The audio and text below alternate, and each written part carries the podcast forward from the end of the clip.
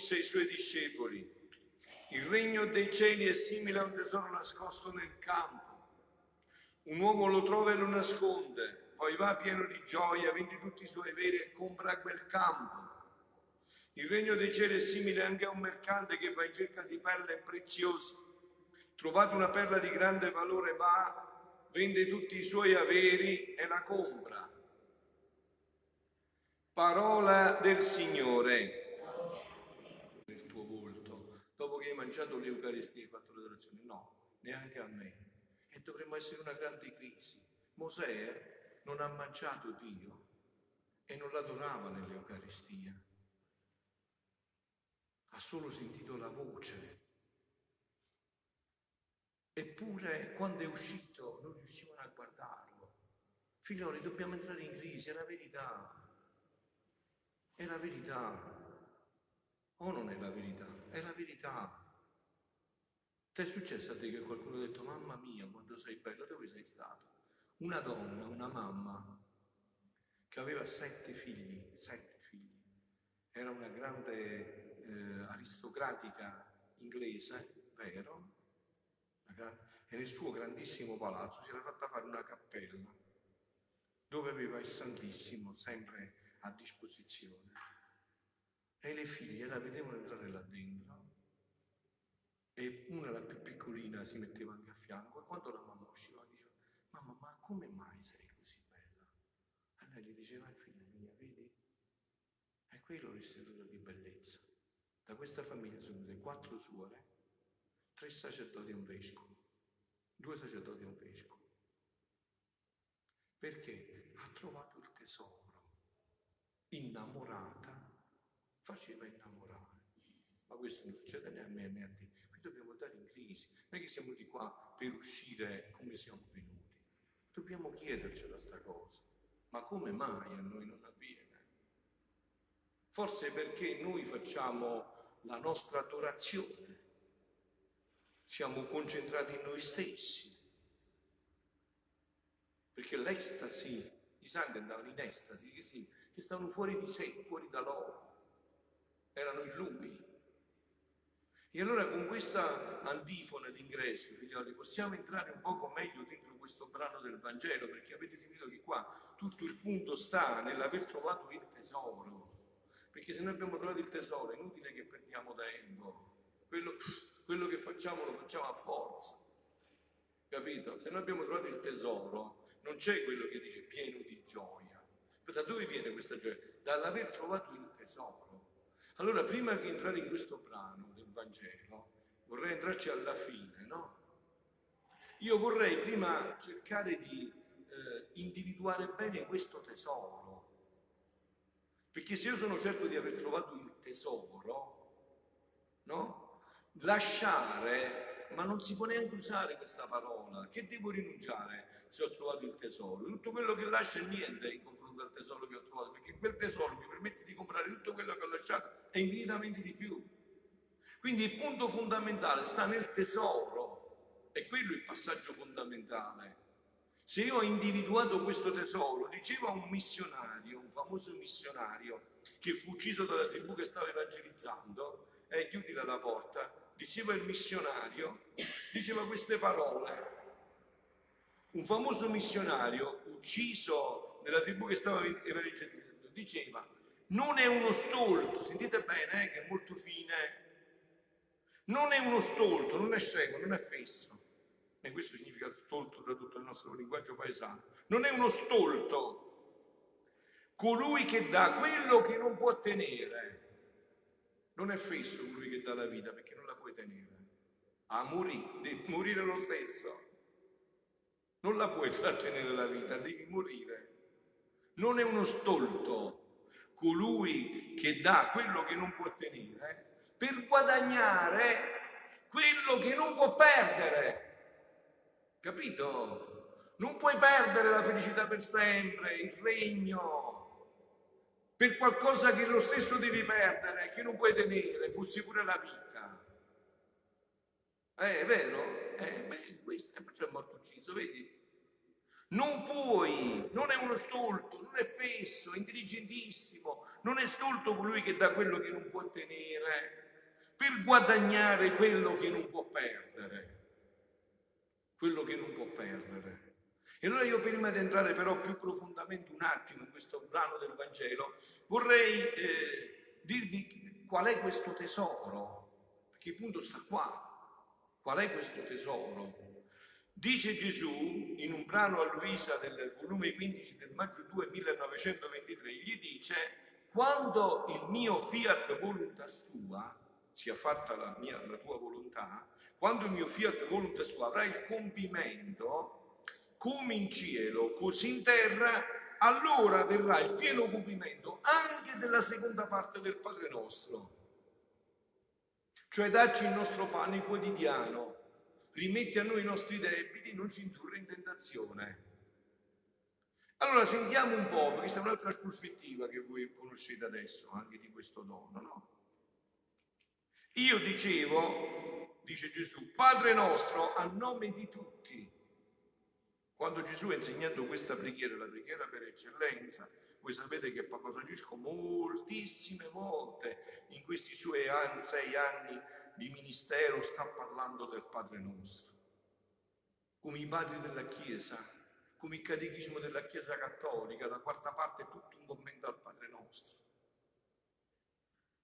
Perché questa è la preghiera fondante. Padre nostro, a nome di tutti, tre specie di pane vi chiedo, quindi non una, tre, non una, tre specie di pane chiedeva Gesù.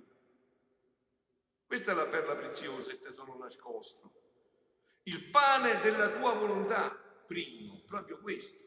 Anzi, più che pane, perché se il pane è necessario due o tre volte al giorno, invece questo, il pane della mia volontà, è necessario ogni momento in tutte le circostanze. Anzi, deve essere un, non solo pane, ma come aria balsamica che porta la vita, la circolazione della vita divina nella creatura. Padre, sempre Gesù ancora che continua, se non è dato questo pane della tua volontà, non potrò mai ricevere tutti i frutti della mia vita sacramentale che è il secondo pane che tutti i giorni ti chiediamo. Quindi il primo pane è pane della divina volontà, il secondo pane è questo che stiamo facendo noi, il pane eucaristico. Questo è più necessario della pasta e fagioli, molto di più, infinitamente di più, perché questo alimenta la vita divina dentro di noi. Quindi il pane, perché il pane della, della o come, quindi questo è il secondo pane, o come si trova male la mia vita sacramentale, perché il pane della tua volontà non li alimenta, anzi trova il pane corrotto della volontà umana. Oh, come mi fa schifo, come lo rifulgo, e sebbene vado a loro, poi vi spiego, se non capite bene, è facilissimo, dopo due secondi vi spiego, prestate attenzione, poi è facilissimo quello che sta dicendo Gesù. E sebbene vado a loro, ma i frutti i beni, gli effetti, la santità non possono darli, perciò non ci risplende in volto a noi. Dovete capire che vuole risplendere. Non posso darli perché non trovo il pane nostro. E se qualche cosa do è in piccola proporzione, a secondo delle loro disposizioni, ma non tutti i beni che contengono. E la mia vita sacramentale, l'Eucaristia, aspetta, paziente, che l'uomo prenda il pane della volontà suprema per poter dare tutto il bene della mia vita sacramentale. Cioè cosa sta dicendo qua Gesù? Allora il primo pane è il pane della mia volontà, ma questo pane della mia volontà che è vita ha bisogno dell'alimento, l'alimento per questa vita è il pane eucaristico, ma il pane eucaristico per avere pieno effetto dentro di voi, voi dovete essere come l'ostia. L'ostia non ha una sua volontà, si lascia transustanziare completamente dalla volontà divina. Invece la volontà di Dio adesso, la sua divina volontà, il suo nutrimento che io mi nutro, viene dentro di me ma trova la mia volontà e la mia volontà dice va bene sei venuto però adesso fammi fare quello che dico io. E quindi lui se ne deve andare. Ecco perché le specie poi restano solo quei 10-15 minuti in cui restano gli accidenti, le forme esterne, ma chi invece fa vivere la divina volontà ha una presenza sacramentale 24 ore su 24, perché sono diventate una sola volontà. Ecco perché il nostro volto non diventa come quello di Mosè e tutti se ne accorgono. E ci dicono, ma dove sei stato? Che come sei entrato sei uscito? Dove sei stato? Questo è il passaggio, questo è il punto. Cosa blocca questo cibo che veramente è corpo, sangue anima divinità di Dio? Cosa lo blocca? La mia volontà, la tua volontà, che non gli permette questo effetto. Ma Dio è amore, è paziente. Dio attende che noi ci lasciamo trasfigurare, trasformare.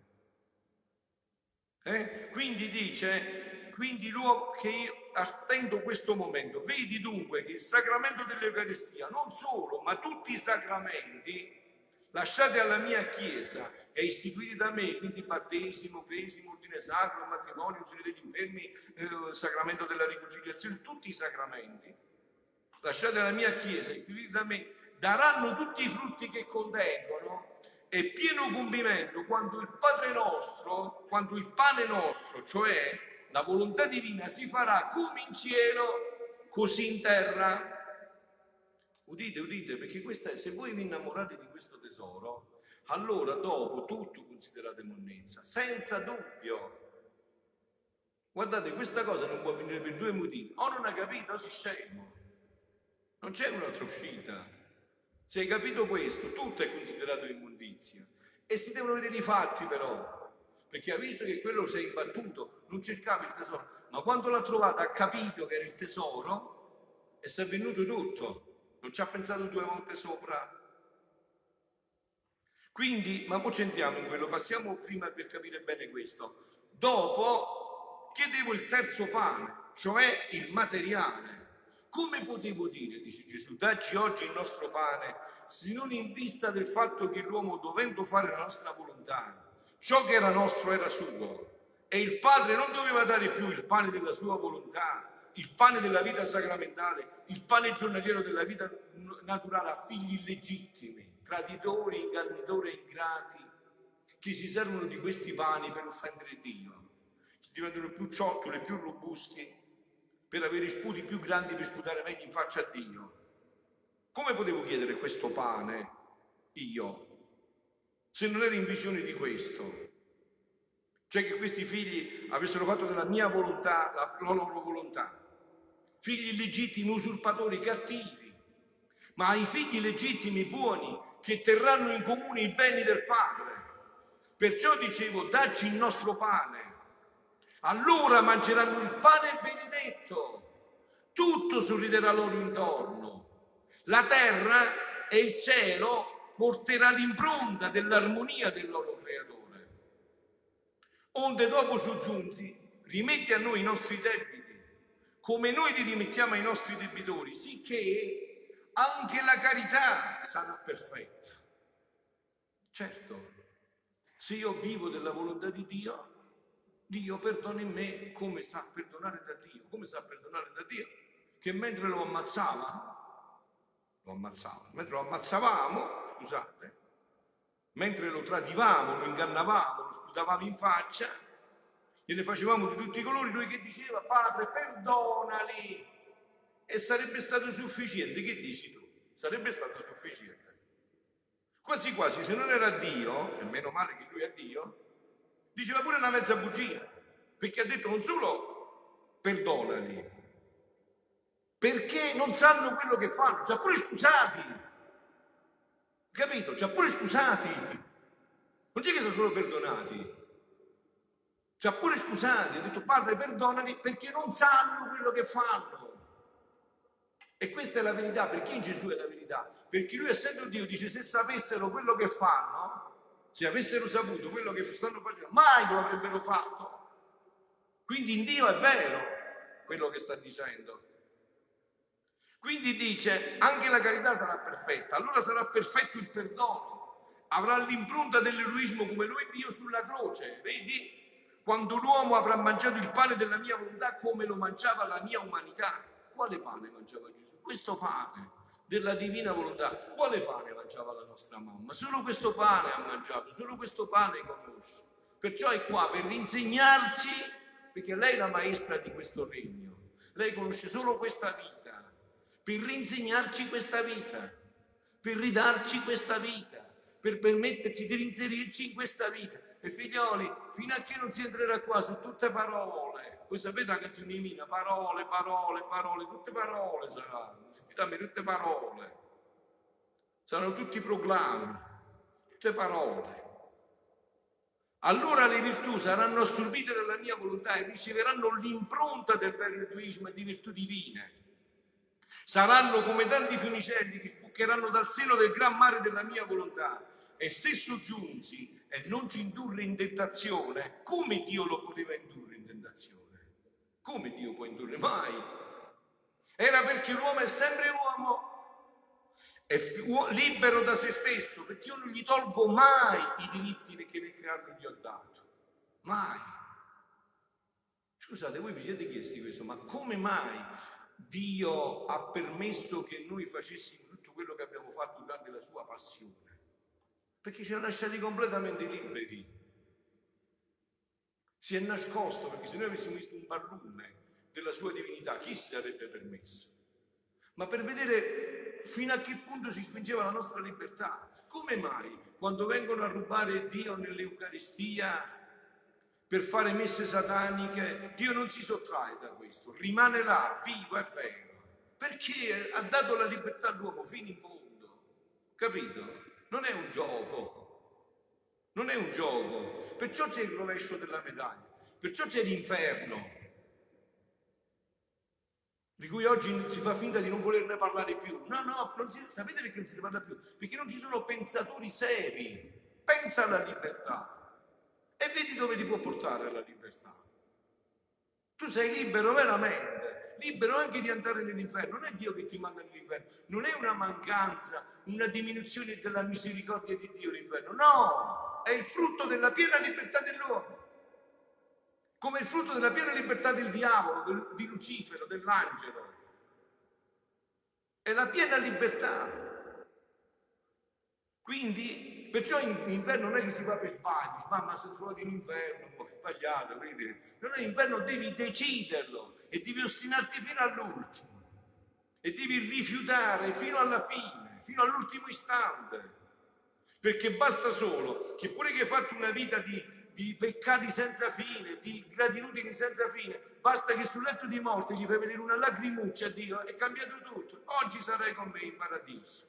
Capito? Basta una lacrimuccia che scende. Invece l'inverno ti deve ostinare fino in fondo. Quindi dice, perché io nel creato gli ho dato la libertà e lui spaventato e temendo di sé grida tacitamente, prega senza esprimersi in parole, dacci il pane della tua volontà affinché possiamo respingere tutte le tentazioni e in virtù di questo pane liberarci da ogni male. Così sia, sentite come conclude Gesù e capite la perla preziosa. Vedi dunque che tutti i beni dell'uomo ritrovano il loro ornamento, il vincolo stretto del facciamo l'uomo a nostra immagine e somiglianza. Sempre quello è il problema. Dio ha, ci deve riportare al, al progetto originario.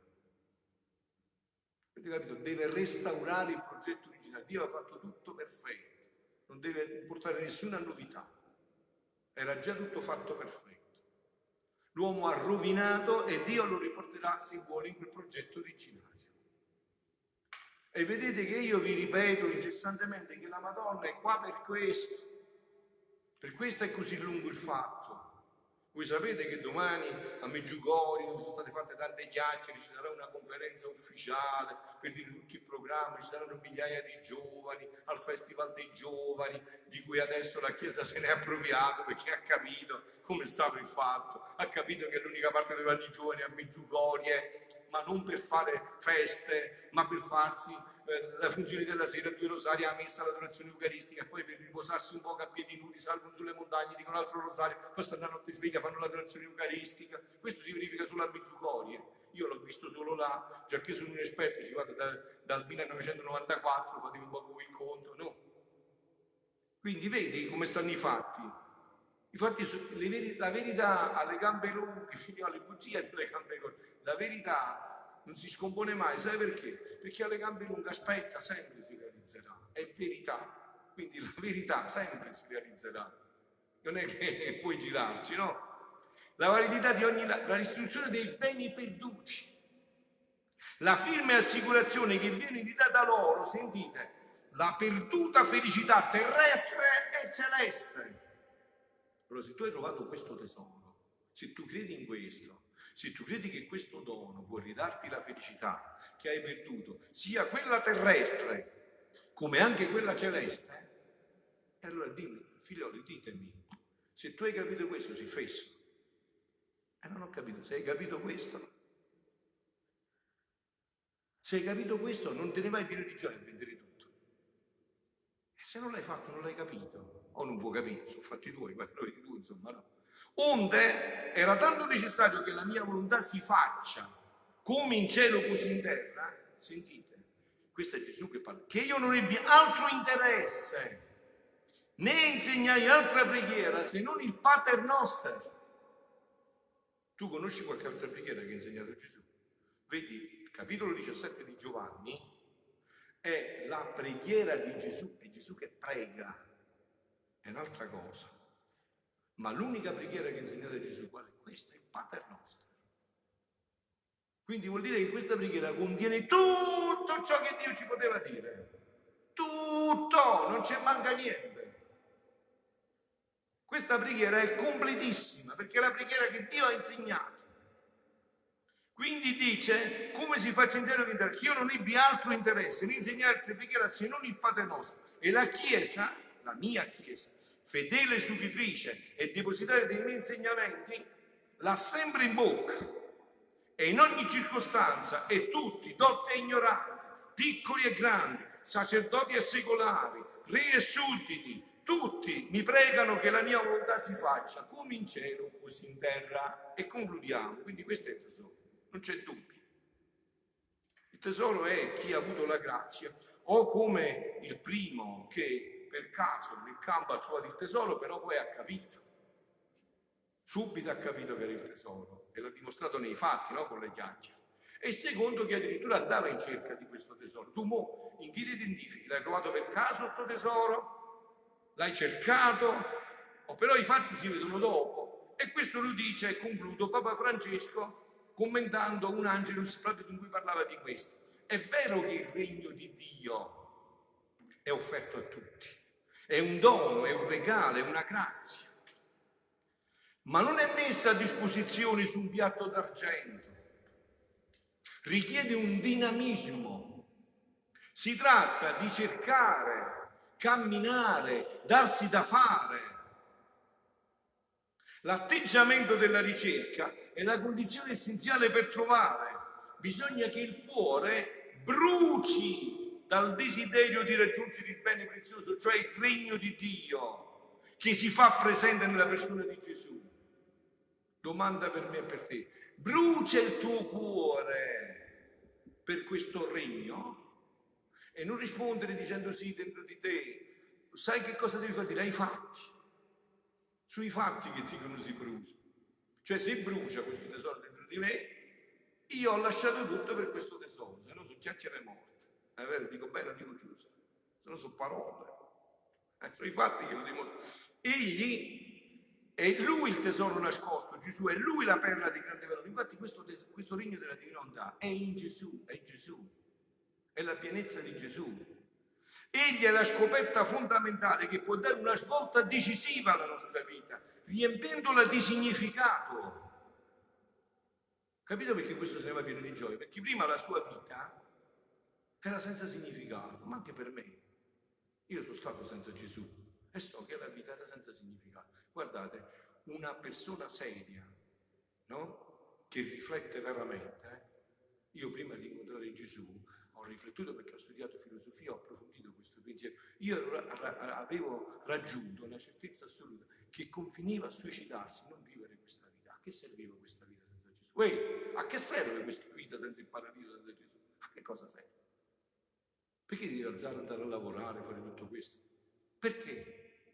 Soffrire, accettare, però perché? Dimmi, dimmi perché, dimmi, dimmi perché.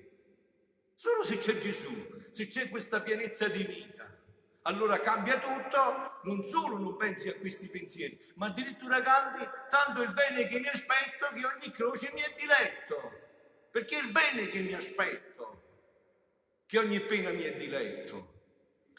Egli era scoperta, qua, se, se parlassi bisognerebbe parlare tutta la notte di questo, tutta la notte. Egli è la scoperta fondamentale che può dare una svolta decisiva alla nostra vita, riempiendola di significato. Di fronte alla scoperta inaspettata, aggiunto, tanto il contadino, che l'ha trovato per caso, quanto il mercante si rendono conto di avere una sentite, eh, di avere davanti un'occasione unica da non lasciarsi sfuggire. Pertanto vedono tutto quello che possiedono, non ci pensano su due volte. Dice, questa occasione non la perdo, questo treno non lo perdo, perché è l'unico treno importante, se perdo questo perdo tutto, e se prendo tutti gli altri miliardi di treni non prendo questo, ho fatto cilecca. La, la valutazione del valore inestimabile del tesoro porta a una decisione che implica anche sacrificio, distacchi e rinunci, certo. Ma queste parole, per chi ha trovato il tesoro, hanno quasi un significato. Da che cosa mi devo distaccare se ho trovato il tesoro che realizza la pienezza della mia vita? Mi viene naturale. Quando il tesoro e la perla sono stati scoperti, quando cioè abbiamo trovato il Signore, il suo regno, occorre non lasciare sterile questa scoperta, ma sacrificare ad essa ogni altra cosa per il Papa la gioia del Vangelo riempie il cuore e la vita intera di coloro che si incontrano con Gesù. Siano lodati Gesù e Maria.